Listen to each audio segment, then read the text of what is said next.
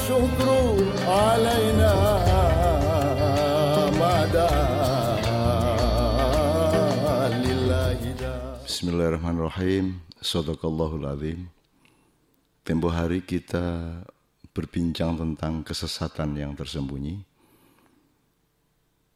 Itu menimbulkan tanggung jawab untuk juga mencoba memasuki view yang lain, yaitu keislaman yang rahasia. Asiknya kita menjadi hamba Allah dan menjalani Islam itu antara lain karena kita tiap saat, di setiap tempat, di setiap kejadian, di setiap keputusan kita melakukan apa-apa, itu kita dihimpit oleh banyak dilema. Dan salah satu dilemanya misalnya begini. Kalau kita berbuat baik, kita tampak-tampakkan nanti jadi riak. Kalau tidak kita tampakkan orang tidak tahu sehingga menuduh kita bukan orang baik. Sehingga kita kadang-kadang ambil keputusan ya lebih baik kita tampakkan untuk menjadi pendidikan dan contoh atau suatu hasanah bagi orang lain. Sebab kalau umat tidak mendapatkan wacana bahwa ada orang lain yang berbuat baik, bahwa ada aplikasi atau manifestasi keislaman yang baik, mereka juga menjadi tidak memiliki hak atau kewajaran informasi untuk mencontoh sesuatu.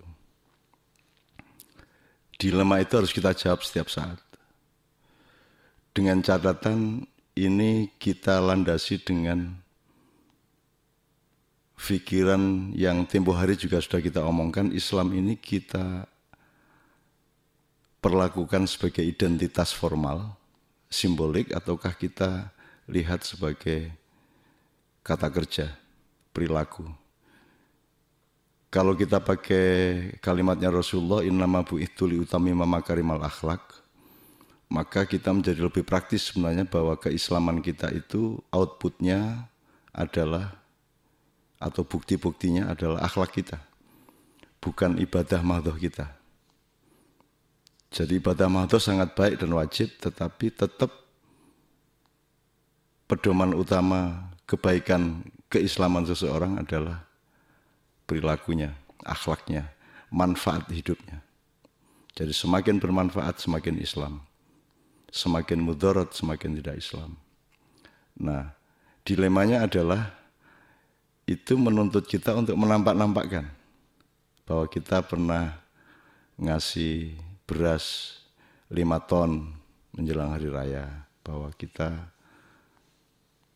butuh memberi contoh kepada orang lain agar juga bisa mengeluarkan sotako-sotako harta benda atau apa pun mengikuti kita.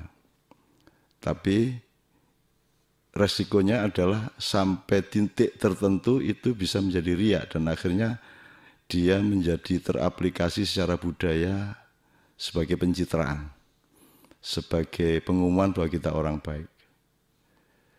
Nah, jadi masalahnya sekarang adalah bagaimana supaya Islam kita itu rahasia.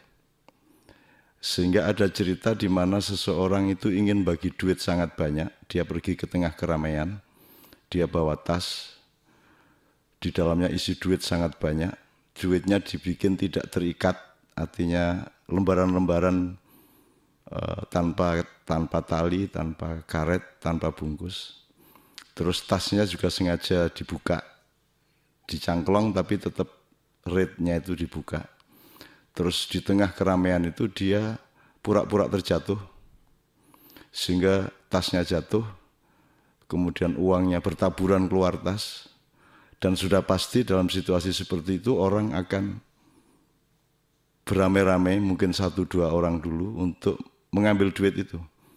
Dan ketika satu, dua orang, tiga orang, empat orang, lima orang mengambil duit itu, maka semua yang lain juga beramai-ramai merebut uang yang bertebaran. Ada yang dihembus angin sampai ke sekian meter dari tempat dia jatuh. Kemudian dia bahkan ketika uangnya betul-betul ludes diambil oleh banyak orang, dia bahkan menangis dan berteriak-teriak. Dia menyesal kok orang pada mencuri duit saya? Saya sudah tidak punya apa-apa lagi. Itu duit saya yang terakhir.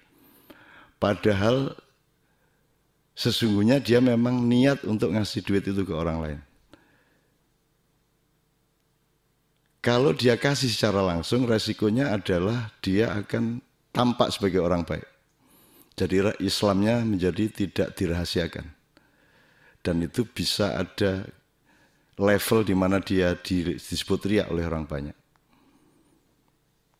Tapi justru karena dia niat untuk menyembunyikan keislamannya, merahasiakan keislamannya, maka dia pura-pura terjatuh, duitnya direbut orang, kemudian bahkan dia menunjukkan rasa penyesalan atas hilangnya duit itu, sehingga orang berkesimpulan bahwa dia tidak sedang bersotako, tidak sedang beramal, tapi sebagai orang yang menyesali hartanya, uangnya, keduniaannya hilang. Nah itu terserah Anda. Anda akan memilih bersodakoh dengan diumumkan di WA, grup-grup atau di koran-koran, ataukah Anda akan mengambil jalan ekstrim yang lain yang polarisasinya sangat berbeda yaitu Anda memberikan sodakoh infak Anda justru dengan cara yang menjadikan orang lain menuduh Anda bukan bersodakoh. Terserah Anda. Assalamualaikum warahmatullahi wabarakatuh.